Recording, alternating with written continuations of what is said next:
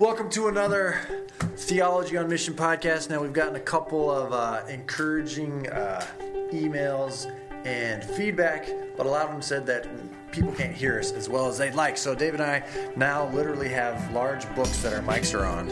Uh, we're resting on the li- on the creeds and councils. We're resting on the creeds and councils of the Christian tradition.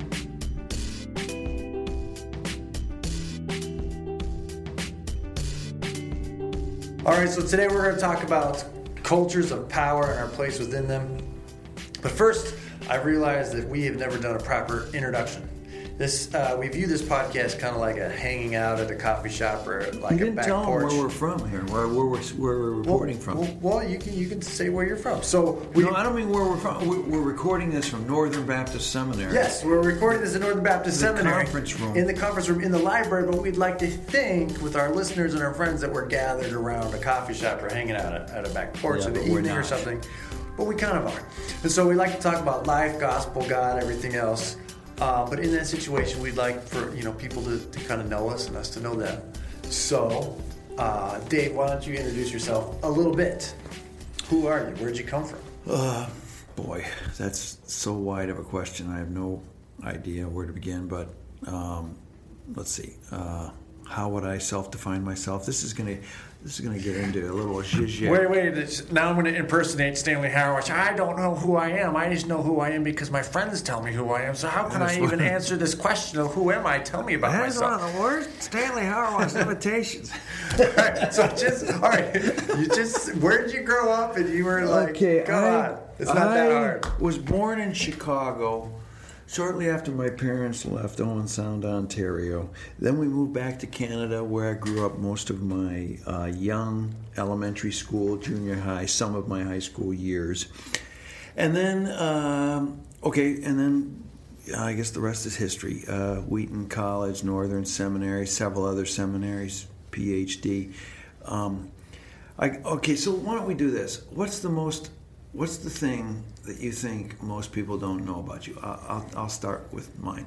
Most people don't know I was a stockbroker before I was a theologian.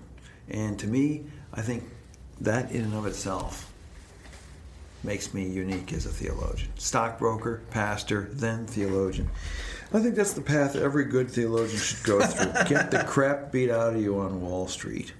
Realize what a decadent, abhorrent, evil cesspool of a world we live in. Read Reinhold Niebuhr, and then try to find Jesus through the church. That's me in one sentence. Well, actually three sentences or less. Now over to you. All What's right. the one thing you people go. you don't think people know about you? Uh, I, oh gosh, I don't know. I'm not a very interesting person. I just like reading books, and I watch the Cubs play baseball and stuff. Uh, I think it's funny or interesting that uh, the two of us are both twins. So that's uh, I'm the, an identical twin. You're a fraternal twin. Just to be twin. sure, you, people don't We're not twins to each other. Said, we yeah. have different twins. So I think that's an interesting fact uh, between the two of us. I'm from California originally, San Jose, Bay Area. Uh, That'll screw you up real good. And I guess. And then, um, so I went to school in Santa Cruz, met my wife there. Uh, but then we left California and moved to the Midwest, Chicago, to go to seminary, and I've been here ever since for about fifteen years. Uh, it's pretty much your fault that I got uh, a doctorate, and now I'm teaching here in Northern, so that's good. That's another story. Don't tell them the you know what story about... No, we'll save that for another time. Dave's got all these stories. Most of them are uh, ninety percent artificial. From Northern Seminary, in partnership with Missio Alliance, this is Theology on Mission, the podcast exploring God and integrating faith and life. Here are your hosts, Jeff Holsclaw and David Fitch.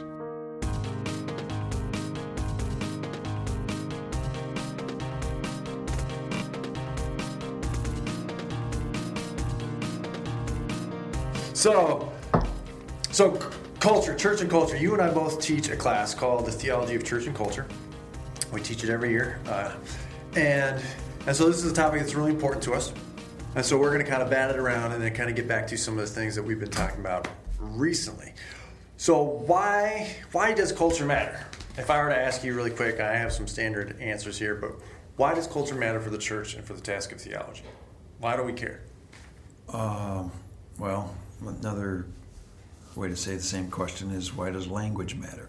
Why does a ability to communicate matter? Why, um, um, yeah, uh, basically nothing's possible in terms of the gospel apart from inhabiting a culture, communicating through the various means, most not not least of which is language. And the way language, symbol, art, uh, the way ideology, discourse, uh, television, media, the way all these things work to shape our minds and shape our understandings is incredibly important to understand if we have any hope of inhabiting the world for the gospel. So in our view, culture is a real expansive term. It's unavoidable. It's something that's part of uh, every aspect of life. It's not just culture industries like arts and entertainments or maybe politics in there, but it's every facet of our life, being practices, rituals, and language and things like yeah, that. Yeah, there's, there's nary a thing you can do without some sort of cultural formation. And because including of that... Including sitting around this table, including doing this podcast, including the way you and I are talking to one another, et cetera, et cetera.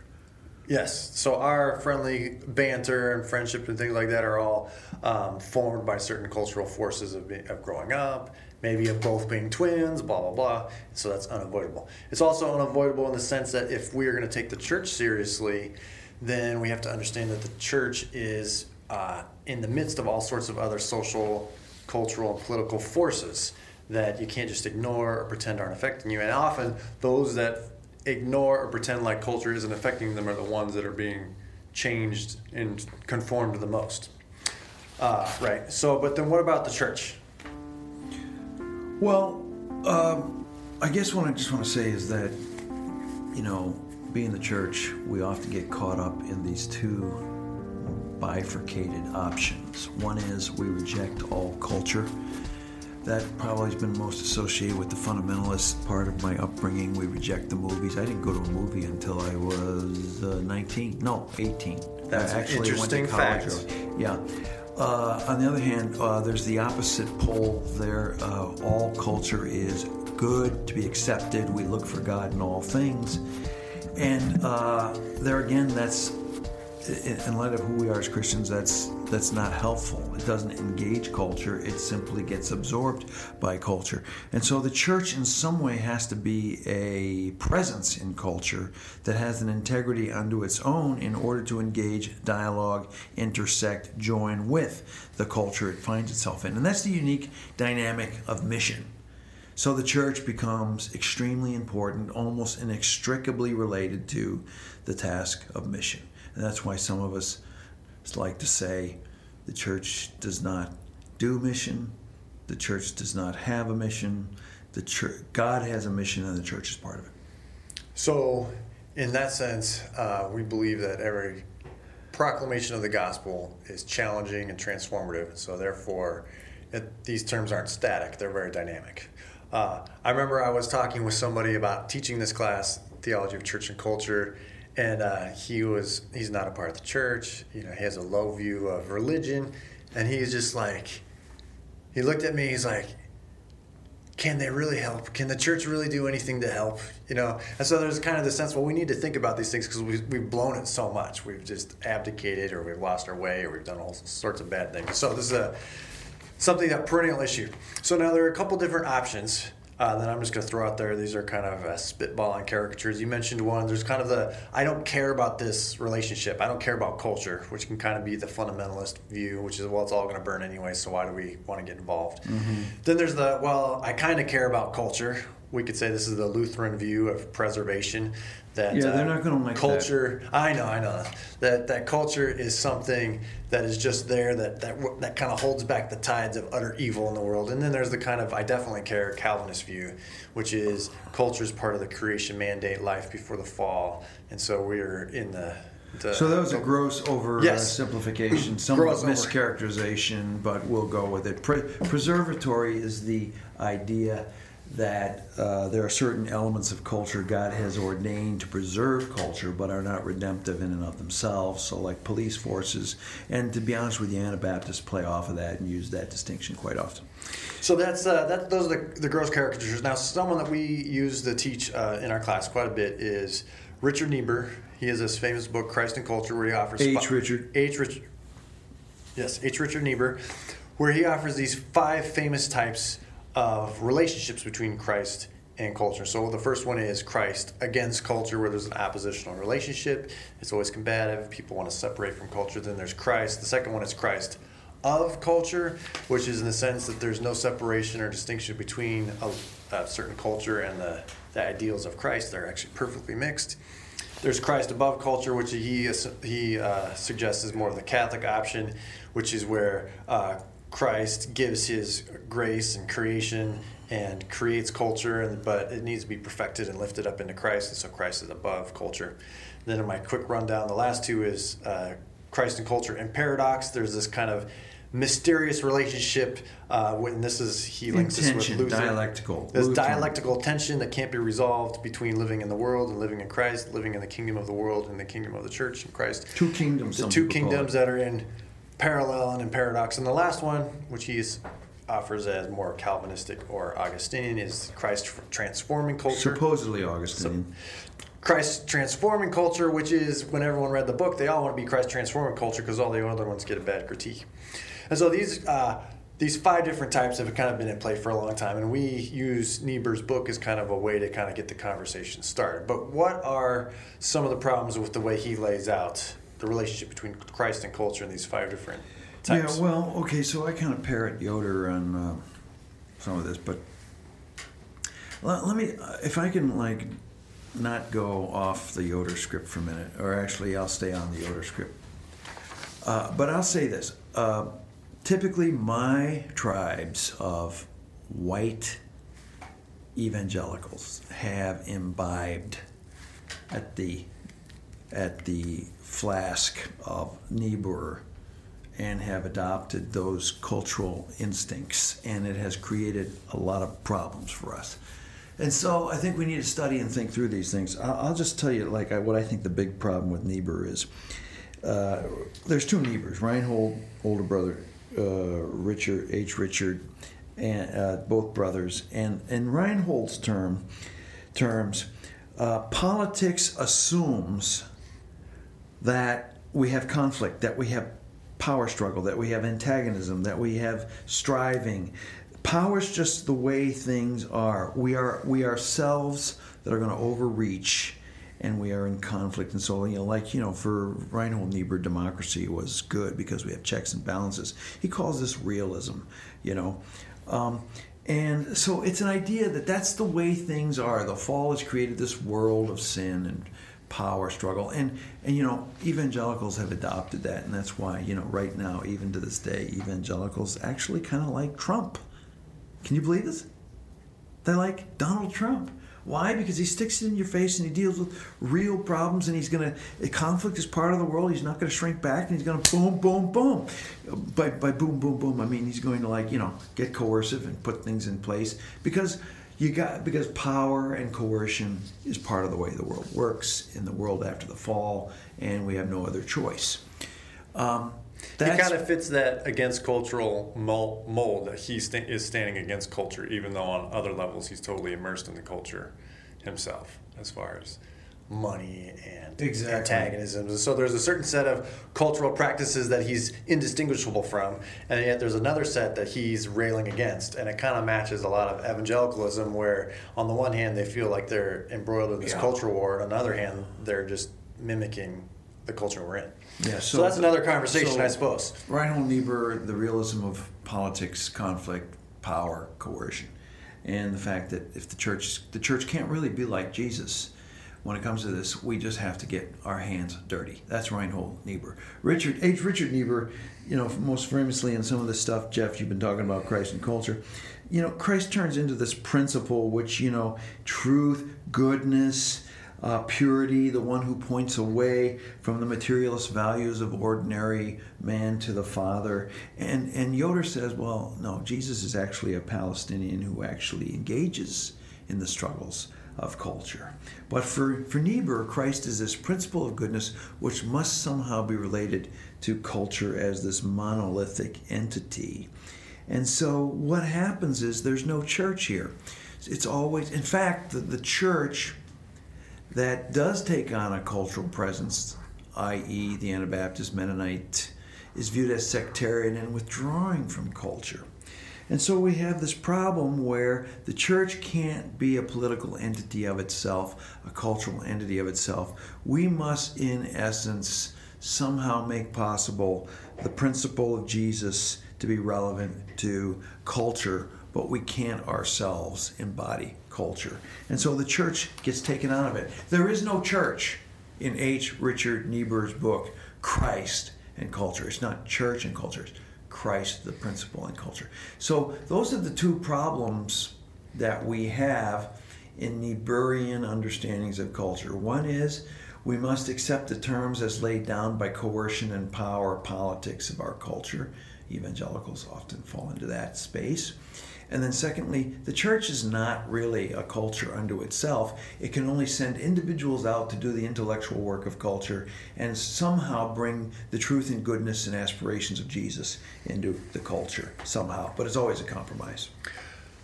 So if we move from his view, which is that there's a monolithic monolithic culture, and you either are all for it or you're all against it, or you're all, you know, there's this totalizing relationship.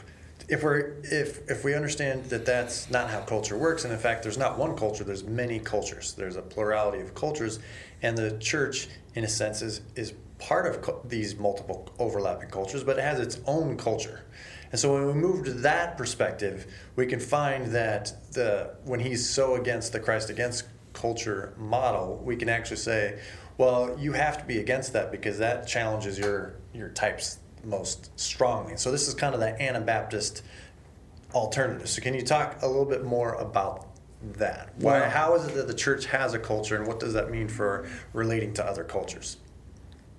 Yeah, I mean, I have this little lecture I give in our uh, church and culture class called Culture versus Cultures.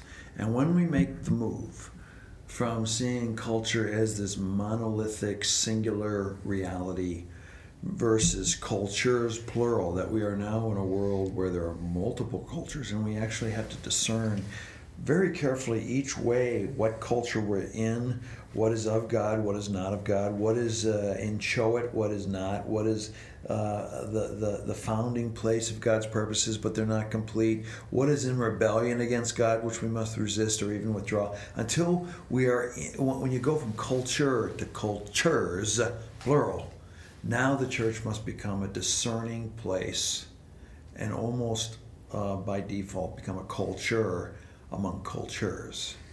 And I think that's the Anabaptist space. We've gone from being this place in power where we get to send out intellectuals into all the high places to f- teach other people how to be good Christians. And this is very hard to do when no one cares anymore. Or we can now take this humble posture of being a community in and among various cultures, um, discerning what God is doing, and becoming that salt and light in the world. Does that make sense? Yes. That was a ramble if there ever was. No, that was good. That was excellent. So amidst these culture and these cultures, there's also um, a question of power. How do these cultures get and wield or lose power, and then how does the church itself function within the question of power, which kind of transitions us to our next topic. But but all this to say, this is why we, we need to, you know, lead future pastors, future leaders of any kind of the church into a way of understanding how to engage culture. You can't avoid it. You cannot resort to these default functions of uh, either uh, uh, defending against and withdrawal, or uh, loving everything and being absorbed. Neither engages culture. And in order to do that, we need to understand then the new posture of the church being in and among culture. And that's what reading Yoder, uh, Niebuhr, and Rauschenbusch, and reading Hauerwas, and then reading various other th- contextual theologians, like, for instance, uh, James Cone and uh, Cornel West. That's what that kind of work can do for you.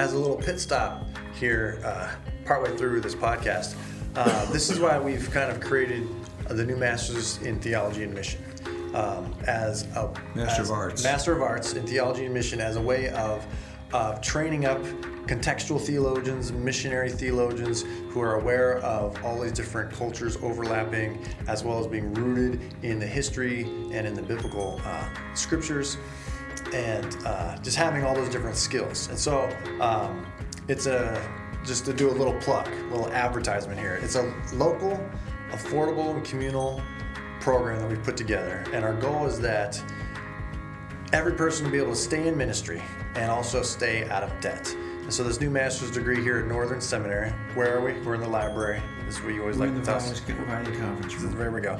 This new master's degree has a built-in scholarship for all students who are accepted into it, bringing the cost down from twenty-four thousand dollars to only eighteen thousand dollars, which is quite a steal.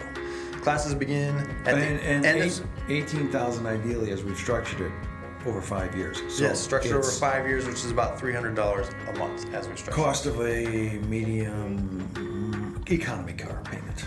So classes begin at the end of September, and we only have a limited number of scholarships. For more information, go to seminary.edu slash MATM. Again, that's seminary.edu slash MATM. If I can also uh, put in a plug for the Doctor of Ministry program, Missional Leadership, which uh, is a, uh, a kind of an amped up program to teach you ethnography, contextual theology, and engaging and leading churches into mission too. So uh, that's D M I N, and we're actually accepting applications, I think, for another month. So uh, call me, email me, or just send in your application. You want me to shout out your... Uh... Your cell phone number here on the no. packet? Oh, okay. So we'll put that in the program notes on uh, different ways you can find out about those things. So now lately you've been wrapping up a book on faithful presence. You just posted on um, James Davidson Hunter's book, which I think is a really good book in a lot of different ways. Um, it's called To Change the World, which is kind of gets at this question of, well, how is culture changed? How is the world changed through the church? Um, and he kind of sees things as boiling down to two two sides. You have either the conservatives or the progressives or the liberals. And then he talks about the neo-Anabaptists. So I want you to, to talk about his view of the neo-Anabaptists in just a second. So but he says, uh, this is his kind of quick rundown of the conservatives and liberals. He says, conservatives are animated by a mythic ideal of the right ordering of society, and thus see modern history as a decline from order to disorder. On the other hand, progressives has, have always been animated by the myth of equality and community, and therefore see history as an ongoing struggle to realize these ideals. And so you have these two postures. One is we're slowly falling down this hill of history into from order to disorder. That's conservative. And the progressives are, well, we're slowly climbing up this mountain of equality and struggling for these different ideals. And so he sees them as on the right, um, tending toward isolation and regret and cynicism, and then on the left toward offering some sort of civil religion as a way of, you know, secularizing these or uh, secularizing these secular practices of equality. Um, and so you kind of, as far as Niebuhr's categories, he uh, Hunter kind of sees it. Well, you're either against culture or you're of culture. That's a quick, the quick rundown. You want to add something to that, or we just want to get to his characterization of neo-Anabaptists? Well, no, I, I do think that. Uh, Hunter does some great work, uh, yes, especially in, in the way he talks about uh, the problems of, of mainly evangelicals, but also mainline Protestants as well, and how they fail to, uh, uh, the, the way they engage politics has created um, this defensiveness against posture of, say, the evangelicals, or the re- relevance to, again, it's the thing we're just talking about. And uh, and then Hunter has got a quite a sophisticated view of culture, which uh, admittedly what we've what evangelicals have been trying to do is kind of change individual minds and then go in and infest uh, the world with, with new enlightenment of, of Christianity and principles and values and creation. But Hunter says that'll never happen and nothing will ever change. So he does some um, he, he does some really good. A critique of the church's woeful engagement of of United States of American politics. Mostly, he's talking about U S A, not Canada. Sorry, Canada. And um, uh, that first essay, "To Change the World," is a good one. Where, where I kind of get a little um, uptight about James Davidson Hunter is his characterization of Anabaptism, because he does what I call the standard account, which is frankly, oh, all Anabaptists are sectarian. They don't want to engage in the dirty business of politics and power politics. They're so worried about purity, they'll never get their hands dirty in the real world. Yeah, and this, of course, is revealing of, of Hunter's Reinhold Niebuhrian uh, kind of hangover there. He's He's got a little bit of that way of understanding politics, and that's just the way it is. It's just that realism, and therefore Christians who are not willing to engage in it uh, are just going to withdraw, and I think that's quite obviously a false characterization of of Hauerwas, Yoder, and, and Neo-Anabaptism. He also... Um, He also, like, uh, so this is where he gets down to faithful presence, which, frankly, um, appears to me to be, for all intents and purposes, a, a Neo-Anabaptist uh, um, description of things. Uh, uh, I wish I could find... Uh, so, so he basically talks in his idea of, okay, the church must engage the world as faithful presence. He's talking about things like formation in a community, worship, discipleship, the rejection of this Constantinian in-your-face posture, uh, covenantal communities, direct, local, incarnational engagement. You know, even even quotes Jeremiah twenty-nine, four through seven, which, you know, is about as Yoderian and Anabaptist as you get. It's almost in every way an articulation of Anabaptist ideas. But the problem with his faithful presence is there's no real understanding of the church itself as a dynamic way to be present in the world. Uh, and so what I argue in my little piece there on reclaiming the mission dot com was that he makes the church into an instrumentality of faithful presence. The church is going to train people to be faithful presence. This is almost the default of what it has to be. Um, It's not to be, as a community, the live, living, social reality of the kingdom, birthing form, a form of politics, reconciliation, ways of being together, ways of sharing life economically, socially, uh, in the forgiveness of Christ, that births new possibilities for politics in the world. So that's what I think faithful presence is, and I just think that uh, Davison, uh, James Davidson Hunter kind of fails in that last attempt. Brilliant book, but suddenly at the end leaves us hanging. Can we have practices that will shape us to be the faithful presence, not just the instrumentality of faithful presence? It is interesting, and I think a lot of uh, other books uh, from evangelicals about culture and politics Um, that I don't want to name specifically right now, but it, it always seems like... Because they're some of your best friends, maybe? Yeah, well, you can name them, go ahead. Maybe they're over there but, at Trinity Seminary uh, when you went to seminary? No. But it, it does seem that when you get really down to, to, to the heart of the matter, there's always a missing ecclesiology. And so even though there'll be parts where they'll say, oh, evangelicals have been too individualistic in the past, they've been too this, they haven't understand how cultural movements work, and blah, blah, blah. Yeah. But then at the end of the day, there's still no ecclesiology. Right, so this seems to be the problem here, or, or or or let's just the problem is ecclesiology. I wouldn't say they have no ecclesiology. The ecclesiology looks like this: we're going to shape, uh, we're going to have a church gathering of people to shape them individually into character that will then be able to go inhabit the world for His faithful presence. The main socio-political problem there is is that those people left as islands unto themselves. Mm-hmm. Uh, will become absorbed into the culture and the very power structures that uh, we w- we wish to resist or witness for or another way. Or they just get totally burned out while they're out in the world trying to change things, and they're just all of a sudden overwhelmed because they've lost the community. Their character hasn't been uh, formed in such a way to be able to withstand kind of, you know. So as opposed to sending individuals out all by themselves, as the church is a sending in institution, the church itself becomes a way of life lived before the watching world as a sign and a foretaste of the kingdom of God and His presence in the world. And it invites the world in, but it also engages and extends into the world.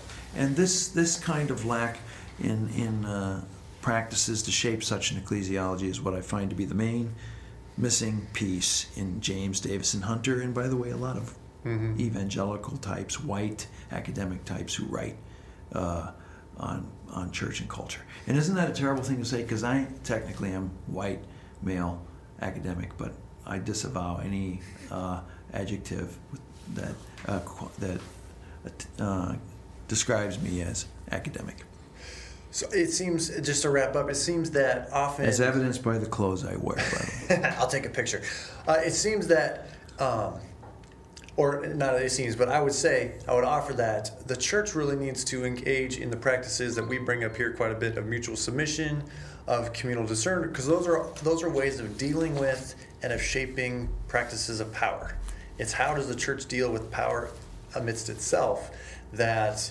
Uh, becomes the way in which it will know how to engage in the multiple cultures and the power struggles out in the world. But too often we just want to go into the world without having done any of that shaping ourselves, and we end up bringing our sin and not grace.